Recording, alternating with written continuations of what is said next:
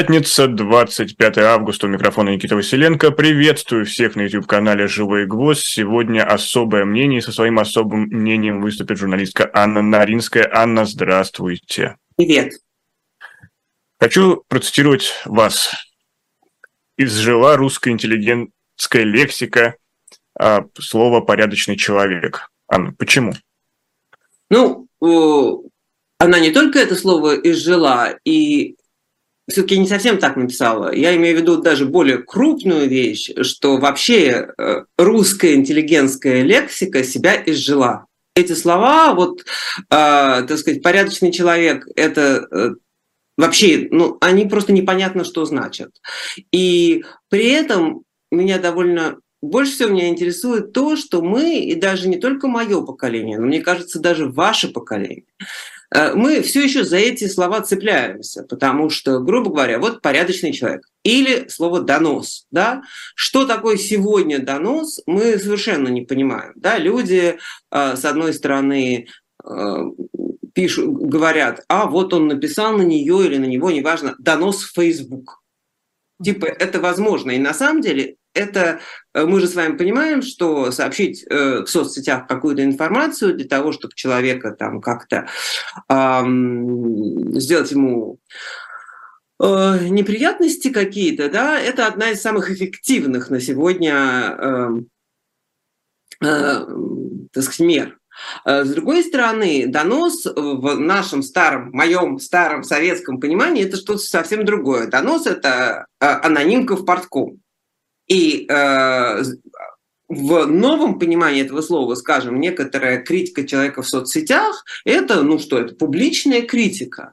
То, что в наше современное время такая публичная критика, если это особенно критика человека, который не соответствует сегодняшней конъюнктуре, в России это может быть человек, который там, выступает против войны, а наоборот в каких-то... для иммигрантов, которые как-то пристроили сейчас в зарубежье, особенно в бывших странах, которые когда-то были республиками Советского Союза, вот, наоборот, что человек недостаточно активно выступал против, например, аннексии стран Балтии в 1940 году или что-то. Это является ли, например, пост про такого человека в Фейсбуке публичной критикой или доносом, да? Точно так же со словом «порядочный человек». Понимаете, на самом деле ведь это слово не первый раз переживает какую-то перемену. Вот мне в комментах к моему посту напомнили, а я эту историю знала, что когда такой замечательной пожилой даме, которая, ну, как бы... большую свою жизнь прожила в дореволюционной России, кто-то сказал там, а вот это вот порядочный человек. Эта дама презрительно сказала, а что это значит в вашем новом советском мире? Что он серебряные ложечки в гостях не таскает? Потому что действительно понятно, что дореволюционный порядочный человек и советский порядочный человек – это тоже очень разные вещи. Поэтому, возможно, действительно и сейчас слово «порядочный человек», которое в российском интеллигентском лексиконе значило очень конкретные вещи. Это порядочный человек – это частный человек. Это человек, который не, как сказать, благородность ведь себя ведет, предпочитая, считая главной частную жизнь. Да? Он верен дружбе, он никогда не влезет, не будет читать чужие письма и вообще как бы не будет проникать в чужую личную жизнь. То есть ровно наоборот, что считается правильным сегодня. Сегодня, если, например, ты видишь, что какой-нибудь как бы, человек, про которого ты знаешь в своей частной жизни, как-то не очень хорошо себя ведет, например, знаете, или грубо ведет себя с женой, то, наверное, мы считаем, что такой человек должен об этом как-то сообщить, да? Значит, в советском интеллигентском, опять же, понимании, да, считалось, что ты вообще не должен в частную жизнь никак влезать. Я сейчас немножко сумбурно говорю, извините, но просто идея в том, что мы продолжаем пользоваться этими словами.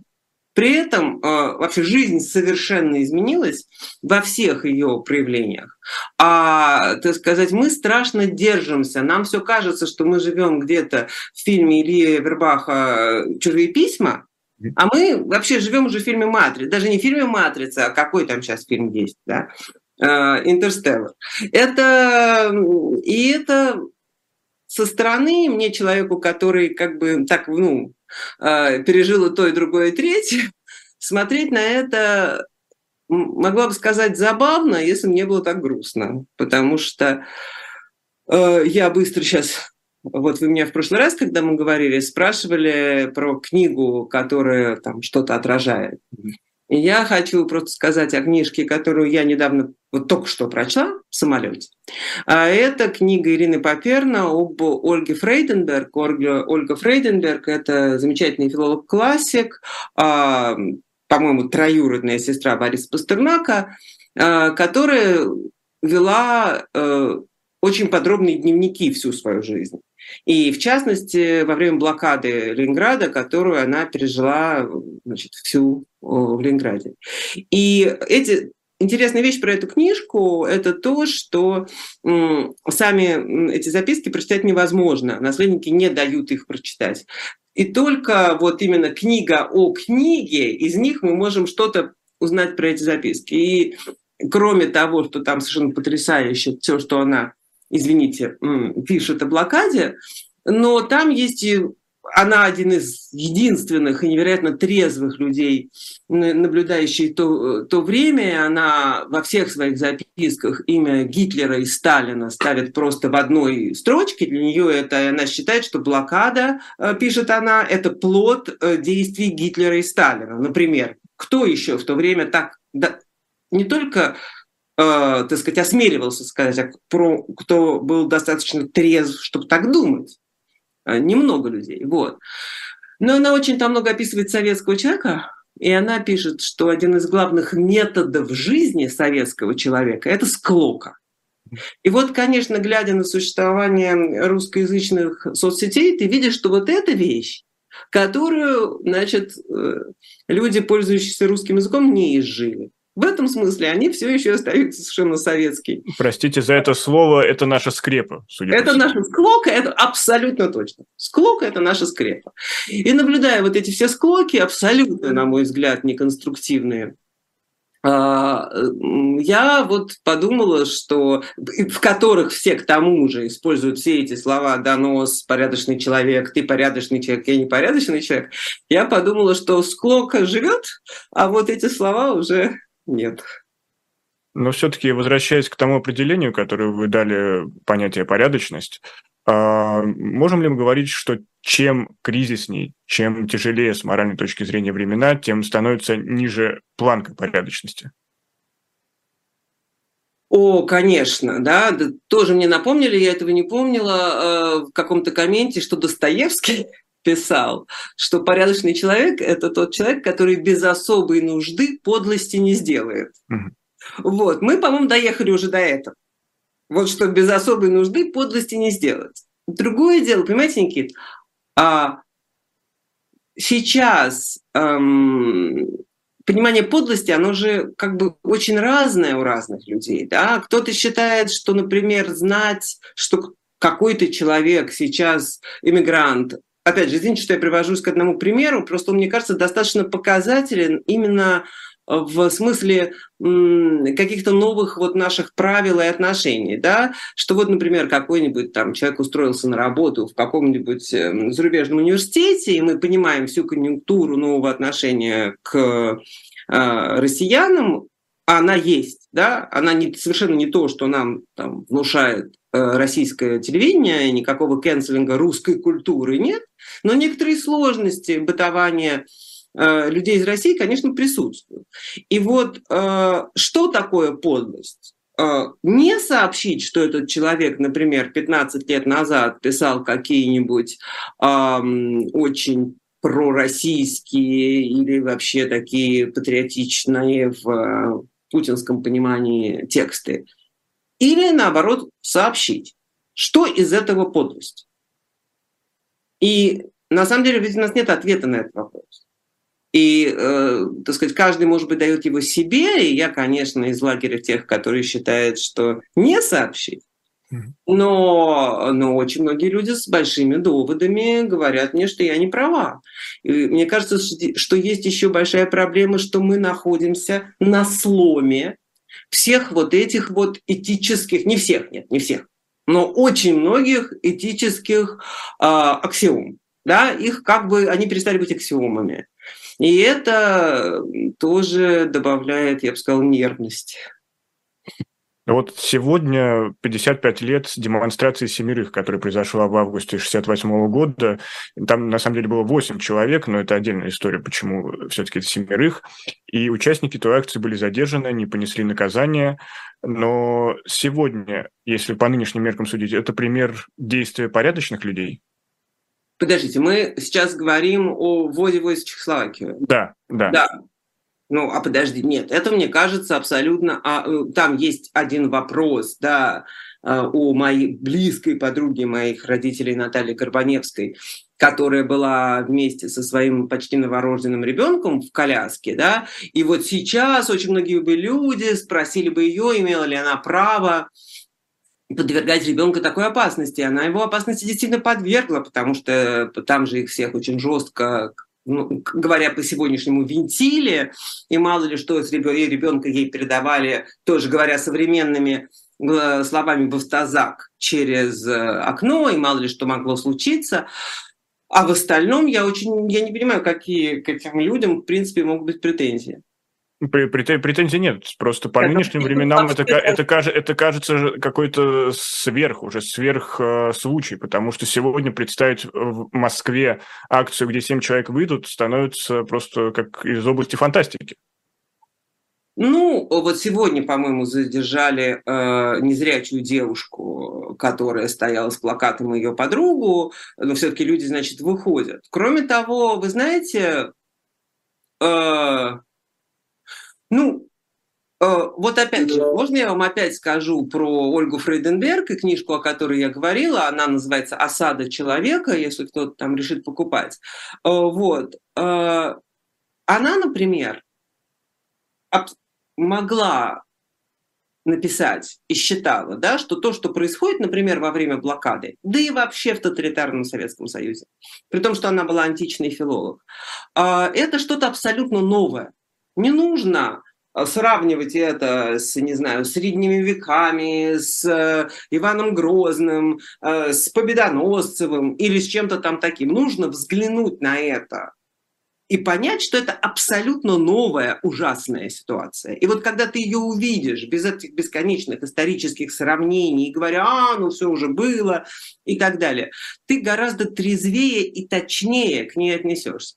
И в этом смысле я не очень считаю правильным сравнивать 1968 год в Советском Союзе с теперешним годом, ну, с теперешним путинской Россией. Мы можем, если хотите, это подробно разобрать. Я в этом более или менее спец, почему одно не похоже на другое. Но если коротко, прям буквально по пунктам.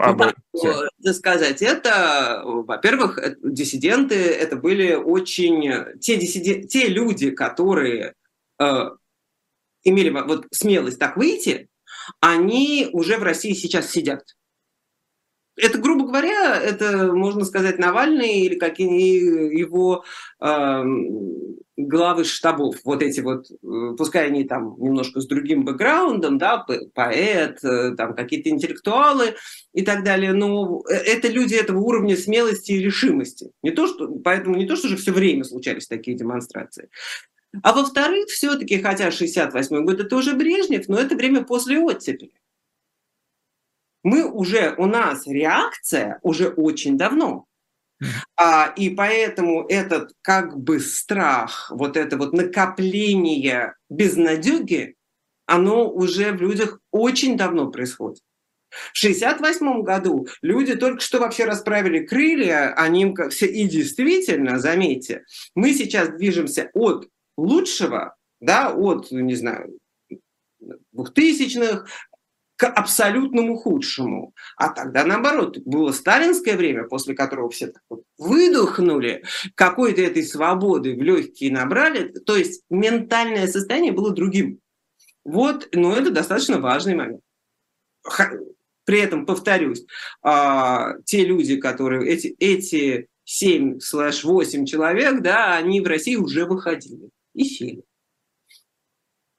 Хотелось перейти к другой новости, которая сегодня в центре внимания и останется еще какое-то время. Это гибель Пригожина. Я использую слово «вероятное», потому что официальных заявлений еще не было, но, судя по всему, это действительно очевидно произошло. Но раз мы говорили о порядочности, захотелось перейти в соседнюю категорию «этика и мораль». Много шуток, много мемов сопровождали всегда личность Пригожина, и, конечно, они сопровождали его смерть. И вот в таком тоне обсуждать эту новость порядочный человек может или нет? Господи, вы зашли ни с какой стороны. Ну, на мой взгляд, да, простите. Ну, во-первых, я не очень понимаю... Вообще, давайте так... скольких людей... человек... То есть вы меня спросите, насколько сакральна смерть, вообще смерть как явление? В глобальном смысле, да. Да, потому что все-таки, мне кажется, здесь другая проблема, что люди забывают абсолютно безвинных людей, которые погибли, не лично Пригожина, которого, я не хочу даже говорить, потому что немножко, но, честно говоря, его, если он умер, его смерть не вызывает у меня никакого сочувствия, и, как говорится,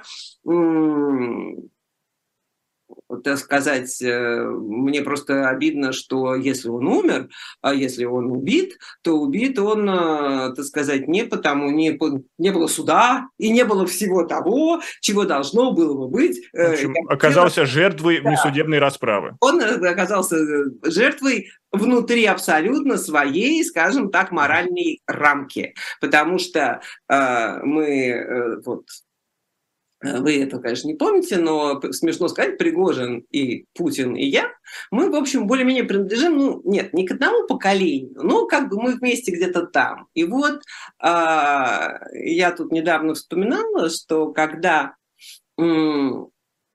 я где-то в конце 80-х, для того, чтобы выехать из Советского Союза, нужно было еще получать выездные визы. Нужно было, значит... И вот я их подавали, специальный КГБшник, он сидел в милиции, но он был КГБшник, все это знали. И вот я к нему пришла, я была студенткой, говорю, вот я на стажировку, хочу поехать в Англию.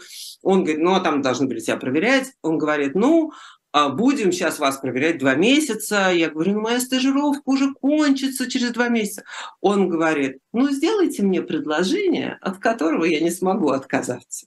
И это предложение было $100, которое, между прочим, было, по-моему, в 4 раза больше моей стипендии. И, значит, так и вышло.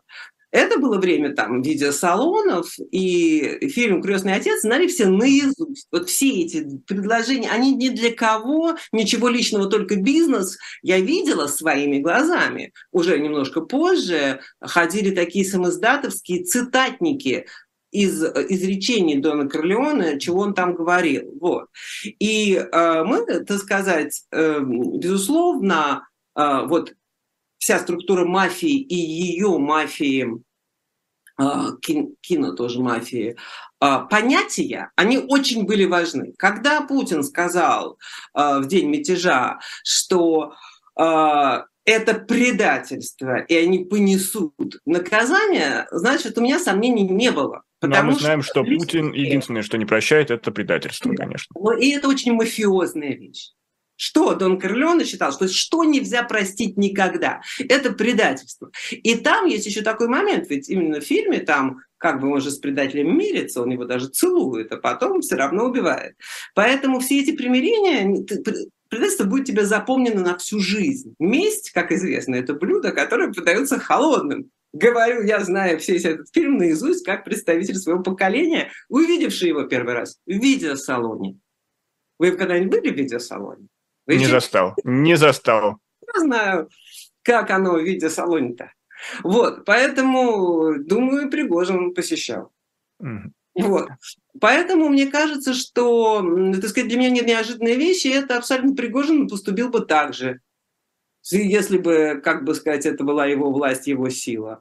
Я никаких сантиментов по этому поводу не ощущаю, извините. Но вот вы не ощущаете, при этом я видел много отзывов в Фейсбуке, где некоторые люди реально какую-то скорбь испытывали, читая новости о Пригожине, и во многом они это объясняли тем, что да, он людоед, да, он убийца, но с ним они связывали какие-то надежды на перемены, или некоторые видели в нем возвращение публичной политики. Вот в чем обаятельность зла Пригожина?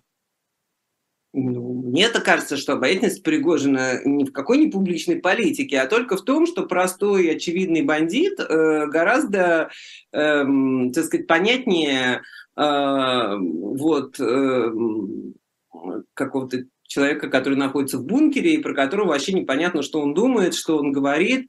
Так сказать, как раз мемы, связанные с Пригожиным, мне же его страшно приближают. Все эти его, значит, парики, все эти его странные наряды, значит, которые оказались, и вообще это его там обращение в его там где телеграм-канале, он понятный дядька, ужасный, совершенно ужасный, да, мы таких видели, ну не видели, нет, врать не стану, что я таких прям видела, но он, конечно, гораздо понятнее. Испытывать, ну, что я могу делать? Слушайте, наверное, когда умер там, не знаю, Полпот, Идамин, тот тоже кто-нибудь грустил. Я, ну, как бы у людей, у некоторых, так сказать, инструмент сочувствия очень развит. Ну, то есть мы будем думать, что они просто очень эмпатичны и могут жить, не знаю, в мире своих иллюзий. Мне кажется, это давайте назовем неумно.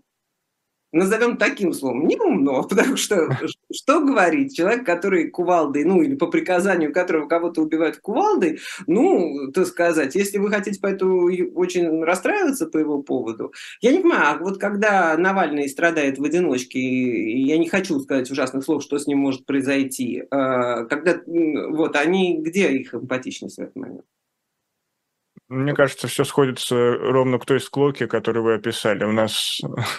Ну, получается, склочность, народ имеет всегда запрос на склочность, и тут любую тему надо под это как-то подогнать. Да, ну вот кто-то какой-то мем, хотя есть, по-моему, очень смешные мемы, тут нечего говорить, а тут, значит, как же так, это же смерть. Ну, вообще, как бы, мы все умрем. Я, как человек, недавно потерявший самого мне близкого в жизни человека, понимаю, что, так сказать, это истина, что мы все умрем, да, и она встает передо мной сейчас как-то с исключительной ясностью и прозрачностью. Но именно поэтому жизнь невероятно ценна, да, потому что она конечна. Если все были бессмертны, жизнь не была бы ценна. И вот когда есть люди, которые абсолютно легко убивают других, которые потом циничны, отвратительны, и как бы для которых как раз смерть других людей является каким-то... Они из нее профессию делают, извините, и как бы за это гонорары получают, то я не понимаю, каков должен быть мой уровень эмпатии, чтобы я... по этому поводу рыдала. Позвольте. Ну вот я все-таки еще попробую порассуждать на тему эмпатии. А может быть, такой уровень сочувствия, он связан с тем, что просто все устали от войны и всего происходящего? Или мы не можем говорить, что усталость какая-то наблюдается? Смотрите, мне кажется, вот мы сейчас немножко... Мне очень нравится с вами беседовать, поэтому я говорю толчем воду в ступе без наезда. Но я просто хочу сказать, слушайте, я не знаю, какие ожидания людей были от Пригожина. Когда, может быть, все помнят тот крутой день, когда был этот мятеж, у всех был адреналин, и все, значит, действительно следили, сколько там вот эти вагнеровцы, как они приближаются к Москве. Это был какой-то, прямо, мы все жили в каком-то кино, да, в этот момент. И была действительно у многих людей какая-то надежда на какие-то большие перемены, которых вообще не случилось, если только к худшему. Вот. Может быть, у людей вот с этой живостью, потому что действительно, мы-то, ну, теперешняя власть – это мертвечина. Может быть, у людей есть связь с этой, как бы у них ощущение, что вот ЧВК и Пригожин, они как бы обеспечивали некоторый такой канкан, да, цирк такой вот, на фоне всего, что происходит. Гиньольный, черный, макабрный цирк. Но, к сожалению, сейчас в России и в Украине, давайте скажем, или наоборот, в Украине, и наоборот, и в России, да, так много есть кому посочувствовать. И так сказать, у нас для эмпатии сегодня, скажем, для сочувствия просто, или для горя, такое огромное поле возможностей, что мне странно, что люди выбирают Пригожина, да, чтобы в этом смысле на него тратиться. Я сегодня точно буду занудой по Пригожину, потому что у меня снова вопрос про сочувствие. Но знаете, вот я вспоминал разный фольклор, который был связан со Стенькой Разиным, с Емельяном Пугачевым, еще такими известными достаточно мятежниками от народа. И ведь действительно память о них пережила века, их никто не забыл. Во многом это связано в том числе и с тем, что мятежный революционный культ подпитывался советской властью. А может быть, мы здесь то же самое можем наблюдать? Мы, как продукт советского наследия, все еще живем в каких-то вот таких установках?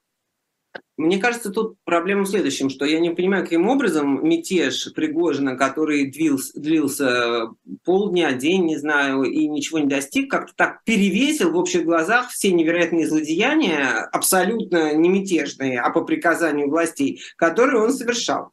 Извините, что вагнеровцы творили в Украине, что вагнеровцы творили в ЦАРе, вообще, ну, я как, так сказать, вагнеровцы, авторы, как сказать, убийства, ну, например, хорошо знакомых мне людей, ну, как минимум одного Александра Расторгуева, хорошо знакомого мне человека, режиссера замечательного, не говоря о том.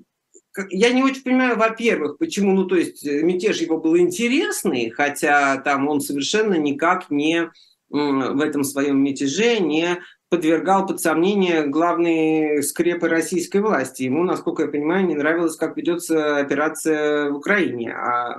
По сути, он хотел еще больше крови. Да, если я не права, а совершенно дело не в том, что ему, например, не нравились репрессии, или там, которые проводит российская власть. Простите, мне кажется, вы действительно немножко занудничаете. Я не знаю, что реально сказать еще на этом месте. Мне кажется, что кинематографически и там литературно все это очень интересная история, да? Если представить себе, что это, не знаю, постановка и Пригожина где-нибудь... Я не верю в Аргентину, по-моему, сейчас время очень сильно изменилось, так что новая Аргентина — это, я не знаю, какой-нибудь Китай или Северная Корея для Пригожина должна быть. И он там где-нибудь, например, окажется, а то, что опознали тело без пальца, да, то нам в Джеймсе Бонде много раз показывали, как это, значит, происходит, и как, если только по отсутствию пальца, то, знаете... Этого недостаточно. Вот. Но, то есть, конечно, это достаточно...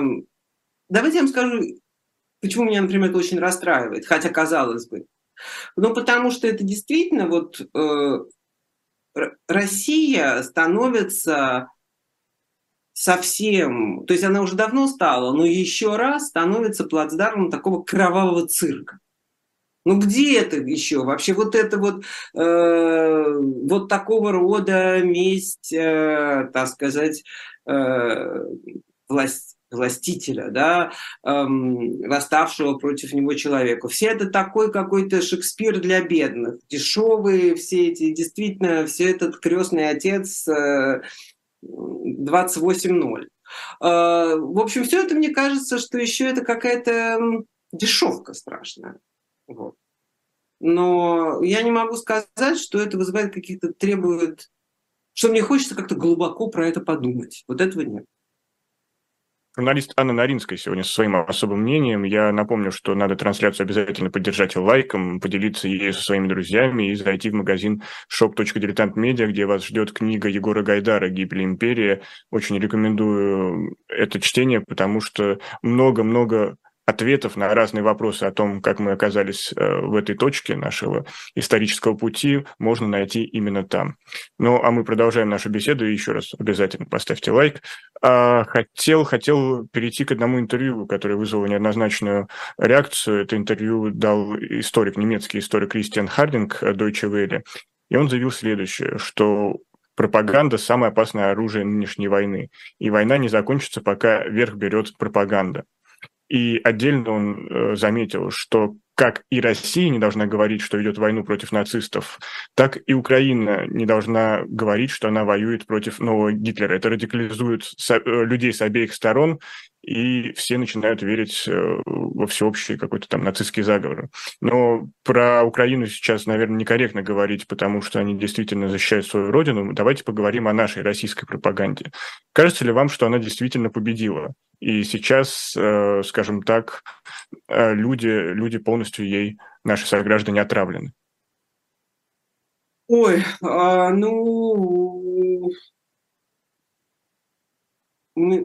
давайте, мне нужно сформулировать. Вы знаете, во-первых, да, она победила, конечно.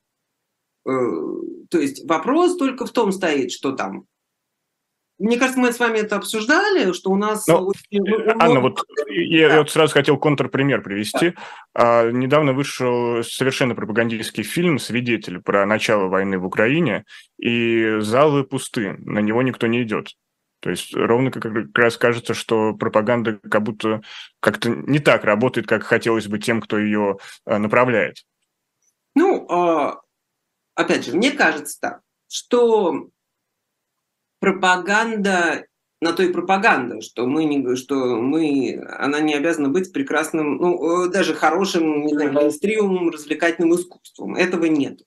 Дело не в том, понимаете, пропаганда хороша, когда ее тебе доставляют прямо домой. Вот поэтому телевизионная пропаганда так великолепно работает. Или, например, телеграм-каналы, которые рассчитаны на то, что ты все равно перебираешь какие-то телеграм-каналы. И среди них есть такие. Или самое умное, да, это сделать, этого очень много, телеграм-канал как бы объективный, который, наоборот, будет сообщать тебе очень быстрые новости, который будет очень хорошо технологично работать, и среди этого он будет вставлять нужные властям вещи и слова. Мне кажется, случай вообще фильма, который плохо посещают, это не пример. Пропаганда, она нужна для того, чтобы заливать тебе мозги, и она скажем так, пропаганда работает на пассивное население. Кино, оно предлагает тебе встать со стула, выйти из дома, купить билет и еще там, посидеть. Зачем же человек будет это делать? Поэтому мне кажется, что мы должны понимать, что по-моему, мы в прошлый раз это обсуждали, что я уверена, и со мной согласны, и мы это как раз обсуждали с большим количеством сейчас, потому что я это все время повторяю, западных коллег, которые считают, что российская телепропаганда не просто лучшая в мире, она много этажей лучшая в мире, потому что вся эта пропаганда устроена как entertainment. Она совершенно не предлагает нам как-то так сосредоточиться, послушать что-нибудь умное. Да? Она встроена в линейку сериалов и каких-то как раз фильмецов, которые показывают по телевидению, и сами все эти ток-шоу, они страшно увлекательные, там обязательно есть какие-то мальчики для битья, там кого-то побеждают, крики бесконечные, споры, склоки, как мы с вами видим. И тебя развлекают, и по ходу развлечения тебе еще чего-то вливают такое в мозги. Да? Например, что война ведется против укранацистов, или как это называется. Мне кажется, что на большую часть российского населения пропаганда сработала очень хорошо. Кроме того, она работает с... Чем хороша еще российская пропаганда? Да? Она очень такая, как желе. Это не какой-то стойкий образ. Они не то, что однажды сказали, у нас там укрофашисты, мы сейчас все избавим, и воссияет солнце благодати. Нет. Это бесконечно некий плавающий и меняющийся нарратив, который в огромном количестве точек совпадает с очень популярными вообще во всем мире теориями заговора, и они очень разные, да, то оказывается все-таки евреи немножко виноваты, то атлантисты, это очень, вот, то еще что-нибудь, а вообще мы должны понять, что мы ведем войну не с Украиной, а с НАТО, а Украина — это просто шахматная доска, на которой, не знаю, Восток и Запад двигают свои шахматы, все это я говорю, поскольку я сейчас долго была в Москве, слышала своими ушами. И это очень совпадает вообще с тем, как сегодня, и абсолютно не только в России, например, в Америке тоже, людям вообще нравится думать. Теория заговора и как бы теория того, что все неоднозначно и, главное, нам все врут, а есть некая вот другая, все непросто, и нужно подняться на какой-то огромный высший уровень, на котором сидят масоны и мировое правительство, это очень благодатная почва для любой дезинформации. И, конечно, российская пропаганда на разных уровнях очень в этом преуспела. Скажите, Россия напала на Украину, потому что, с одной стороны, вообще не нравится такая как бы нелояльная, свободная страна под боком, во-вторых, значит, они действительно боялись, что у американцев там будет очень большое влияние, а в-третьих, значит, у Путина есть идеал восстановить империю. Вот есть три простые пункта. Я сейчас говорю очень поверхностно, наверное, меня сейчас страшно исправить. Что, это скучно? Атлантизм-то куда интересней. Все так, все так. Да, поэтому мне кажется, что нет. Я абсолютно уверена в том, что российская пропаганда очень успешная. И я вам должна сказать, она же не только... Ну, она безумно успешная в России, но она и на Запад, до Запада достукивается. Потому что тоже, как сказать, никому не нравится. Когда ты видишь что-то в черно-белых цветах, как сейчас и есть. Да, есть добро и есть зло. И очень понятно, что из этого зло, а что из этого добро. Вот. Ну вот смотрите, недавно Ларс фон Триер сказал, что жизни русских важны, заметив это, и, насколько я понял, лидером Дании, которые предоставили самолеты для Украины. Он тоже, получается, попал под влияние российской пропаганды? Он, во всяком случае, попал под влияние, но он всегда такой был, знаете, он мой, к сожалению, любимый режиссер, и я с болью, то есть я считаю, что фильм «Догвилль» — это важнейшее произведение искусства, и каждый человек, значит, должен как-то его посмотреть, поэтому мне особенно больно и ужасно, значит, что он вот это все говорит, хотя он, помните, говорил, что его есть известные слова, из-за которых, по-моему, перестали пускать на Каннский фестиваль, что он не сказал прямо, что он сочувствует Гитлеру, но он сказал, что он понимает, как Гитлеру можно и посочувствовать. Это совершенно не новые слова. Мы с вами просто тоже должны понимать, что мы же все тоже знаем, что совсем не все на свете можно сказать. Да, конечно, мы все понимаем, что и доктору Менгеле можно было посочувствовать. Вот он, когда уже убежал, сидел в своем, вот этот ужасный человек, который ставил эксперименты на детях, он сидел где-то в Уругвае и смотрел по телевизору, как идет суд над Эйхманом. И, наверное, в этот момент ему было как-то очень не клево. Но это немножко как с Пригожиным. Вот то, о чем мы говорили. Надо ли ему сейчас сочувствовать?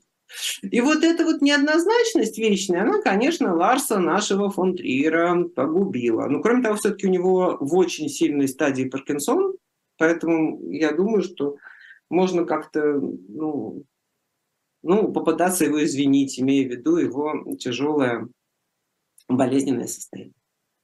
Есть еще один другой сюжет про Рому Белыка, который больше известен как Рома Зверь. Опять же, он одним из первых высказался против войны. Сейчас мы его видели в поездке на Донбасс, на линию фронта. Вот такие сюжеты, они направлены в первую очередь на то, чтобы посеять некую дизмораль в антивоенных силах, в антивоенном движении? Или для чего это нужно? Слушайте, знаете, я вам скажу, что я ужасно расстроена. Я бесконечно, значит, мне прям стыдно, что я все время рассказываю вам, как я со всеми на свете знакома, и выгляжу вот этой вот тёчкой, которая говорит, я, простите, просто случилось, что с Ромой я когда-то тоже была знакома, я абсолютно недоумеваю. Я не могу представить себе. Для меня это абсолютная загадка. То есть, грубо говоря, одно дело, зачем это нужно пропаганде, очень понятно, зачем это нужно пропаганде, что вот человек, да, может быть, сначала он побежал вот за этими национал-предателями, какие-нибудь плохие знакомые его соблазнили, а вот теперь он понял с нашими ребятами и так далее. Зачем это нужно ему? Ну, то есть я тоже могу понять, что зачем это нужно ему, чисто практические вопросы, да, чтобы разрешали делать концерты, чтобы выпускали там, не знаю, пластинки или что происходит. Но вот по большому счету, зачем это ему нужно и как он до этого допрыгался, я понять не могу. Зачем нужно это путинскому режиму, пропаганде и так далее, ну, это очень понятно. Выходит все-таки, что за них, особенно в смысле рока и вообще всей этой поп-музыки, ну, совсем какие-то, не знаю, какие-то стариканы, Юрий Лоза в основном, и Рома Зверь, который сыграл у Серебренникова. То есть выходит, что еще не только за спецоперацию, скажем так, не только сам Рома, еще и Майк Науменко вместе с ним заодно, случайным образом, которого он играл в «Лете Серебренникова». Очень для меня это грустно. Почему он на это согласился? Ну, опять же, мне он казался более глубоким человеком, чем просто человек, которому деньги нужны. Ну, наверное, Роме следует задавать вопросы уже после войны, потому что ведь мы не можем заглянуть ему в душу и понять, что было на самом деле, потому что явно человека могли сломать и все прочее. Ну, или, я не знаю, мне кажется, что здесь, опять же, я вот сейчас была в Москве, и долго месяц была, и несмотря на то, что там грустные обстоятельства в моей жизни не давали мне так много с людьми общаться, и там, но, конечно, если...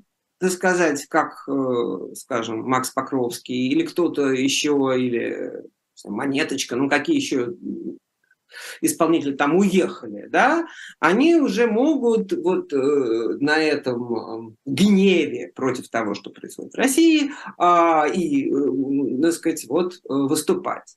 Когда ты внутри живешь в России, конечно, ты не можешь же, и я с этим совершенно согласна, я понимаю, как это действует психологически, ты не можешь себе каждый день вставать и говорить: так, я сегодня проснулся утром, я живу в ужасной совершенно стране, которая поступает так-то и так-то, вокруг меня мрак и ужас, и с этими словами ты должен выходить, брать очень симпатичный капучино в соседнем там кафешке и идти на свою, например, хипстерскую или не хипстерскую работу. Ну, как бы это невероятно сложное ментальное упражнение, и, честно говоря, я, наверное, бы его не смогла бы делать. Вот. Возможно, все время жить в своей стране и, так сказать, вот быть и нас, ну, как бы все время говорить, что она ужасна.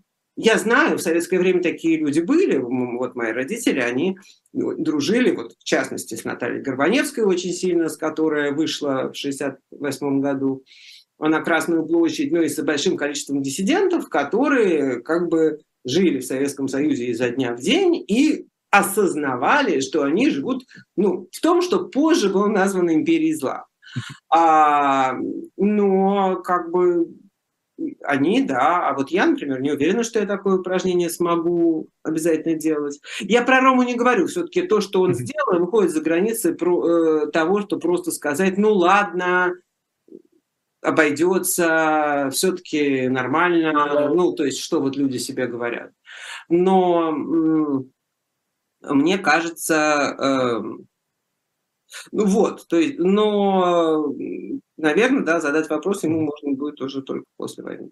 А как вам кажется, российская власть, она упустила, она, скажем так, неэффективно работает с артистами, потому что из России уехали самые высокие строчки рейтинга музыкальных чартов разных, там Яндекс.Музыки и прочих каких-то, а остались те, кто не был особенно востребован. И в этом плане мы можем говорить о том, что, наверное, даже взращивать какого-нибудь шамана, это может быть хорошая попытка, но власть просто не справляется в работе с лидерами мнений. Никит, скажите, а мы с вами уехали? Почему? Потому что власть с нами плохо работала? Нет. Мы уехали, потому что мы не согласны? Почему те, кого я знаю, уехали не потому, что они потеряли огромное количество привилегий? Что, все-таки не надо... Как минимум чувство безопасности. Нет, а я считаю, что... Простите, тут я вообще-то верю в людей. Я считаю, что очень многие люди просто нас... Я не знаю, почему? Я что, лучше всех на свете? Я вот считаю, что я уехала не за чувство безопасности, в первую очередь, а просто я настолько нравственно не согласна с тем, что происходит, что я не могу... То есть, действительно, или я должна выйти и стоять все время там с пикетом и присесть уже на абсолютно долгое время, а вот так вот с этим мириться лично я не могу. А при этом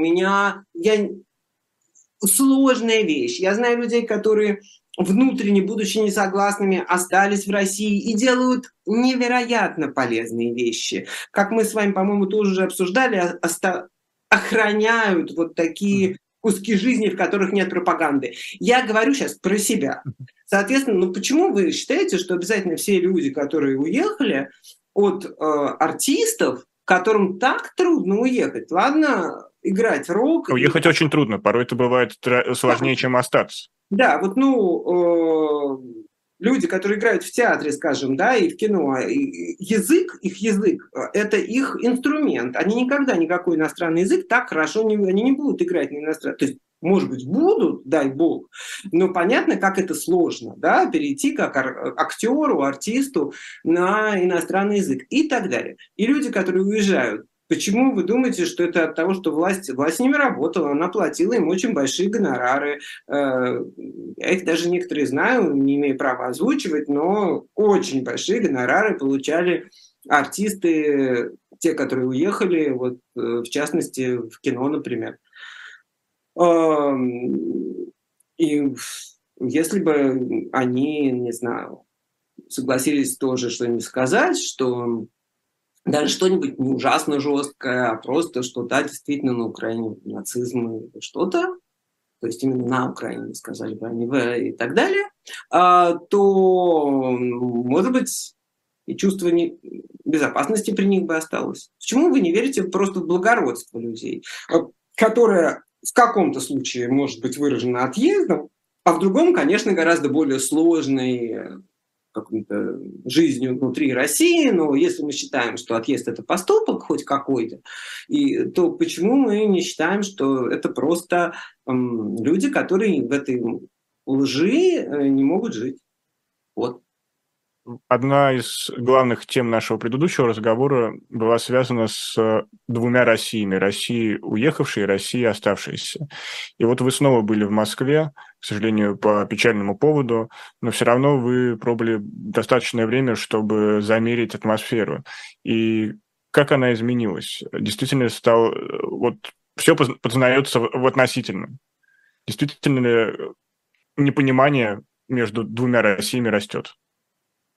Мне кажется, что непонимание между двумя Россиями растет. Например, непонимание между мной, которое казалось, как мне там очень было приятно слышать, что какие-то там мои оставшиеся даже не друзья и знакомые благодарили меня за статью, которую я в свое время написала про перебранку через границу, про вот как раз этот щель, зазор между уехавшими и оставшимися, и говорили, что вот как там я понимаю, в отличие от многих. При этом я уже очень многого не понимаю. Или, может быть, я не понимаю, я просто права, этого действительно не нужно. Но вот я была в каком-то количестве музеев и в каком-то количестве, не знаю, других институций, да, и которые как бы считается, что вот, да, институции нужно сохранять, хотя бы сейчас мы говорим про культурные институции, да, и даже если они сейчас на уровне абсолютного компромисса находятся, и даже хуже, чем компромисса, то все равно их надо как-то вот держать, оттуда не уходить и соглашаться на многое, чтобы это просто оставалось, потому что, в конце концов, все-таки это там будет противостоять, ну, например, пропаганде, если мы говорим. На мой взгляд, это уже не так в России. И вот как раз у нас были очень горькие разговоры с моими друзьями, потому что про огромное количество теперешних российских, скажем так, институций, что образовательных, что культурных, я лично уже не вижу, зачем их сохранять.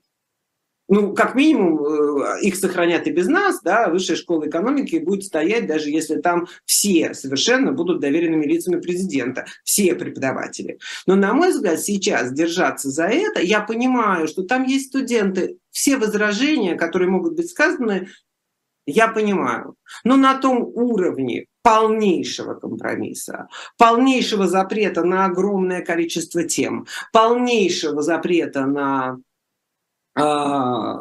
как бы вообще свободу высказывания, как минимум гуманитарную часть вот такого образовательного заведения. Я совершенно не понимаю, зачем вообще сохранять, зачем идти на компромисс с самим собой, чтобы продолжать там находиться. Я понимаю, что многим нужно просто зарплату получать, и это вызывает у меня очень большое уважение, потому что мне тоже надо зарплату получать, и не знаю, что бы я делала именно в смысле вот зарплаты. Но именно эти выспренние разговоры, что вот мы сохраняем институции, и разные, да, мы, по-моему, в прошлый раз говорили, нет, про книжную ярмарку на Красной площади, про много. Я, например, потому ли, что я уже уехавшая, или потому что я это просто я абсолютно никакой ценности этому в теперешней России не вижу.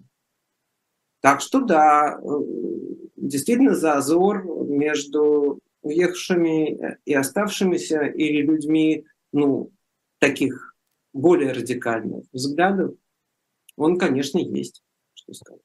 А вот с какой стороны границы более люди радикализированы? Потому что я, например, к сожалению, наблюдал за Facebook склокой, о чем мы много раз говорили. Склока — это действительно наша скрепа, что некоторые люди, которые покинули Россию, обвиняли тех, кто выступают за мир, с тем, что они вот путинские подплевалы, потому что Путину мир сейчас выгодней. Ну, вообще-то это так. Простите, мы... Ну, это я просто... Я к тому, что каждый отстаивал свою позицию с пеной у рта, и я вот буквально был в ужасе о том, что в каждую сторону проник язык ненависти. И мы это его... ужасно. Язык... Давайте немножко разделим. Да, существует, и мы, не знаю, по-моему, не успеваем про это поговорить, но есть огромная мировая повестка, вот эта вот повестка так называемой партии «За мир». Она вообще-то гораздо сильнее в Европе, чем в России. Да? И идея, что нужно там Путину и Зеленскому сесть за стол переговоров, что нужно отдать Донецк и Луганск за гарантию... Членство в НАТО, например. А? Например, за членство в НАТО. Да, или за гарантии России, да, и так, что она больше там не нападет, и так далее. Это такая очень устойчивая, ну, скажем, здесь в Германии повестка, которая действительно говорит о каком-то кромешном непонимании сути российского режима. И в этом смысле, наверное, люди, о которых вы говорите, они некрасиво выражались. Действительно, сейчас человек приходит в какое-то состояние полного исступления. По-моему, на третьем комменте. Вот на третьем комменте все уже визжат. Все так. Да. Поэтому, наверное, это выглядело отвратительно, но вообще это довольно опасная вещь. И партия мира, так называемого мира, да, потому что мир — это что-то конкретное, это не просто пацифизм, голубок, и мы за мир. Мир — это значит остановиться на тех границах, как, ну, то есть отдать оккупированные территории. И, ну, как сказать, ну, тут есть о чем спорить хотя бы. Вот в вопросе, значит, я видела огромный спор. Ну, в общем, нет, я даже не хочу сейчас, потому что люди могут узнать, но во всяком случае... в вопросе там какого-то словоупотребления, что кто-то случайно... Ну, то есть я все прекрасно понимаю, что очень и на это что-то значит очень плохое. И действительно нам всем нужно приучиться говорить в Украине, раз украинцы как бы считают, что это правильно, и нам как...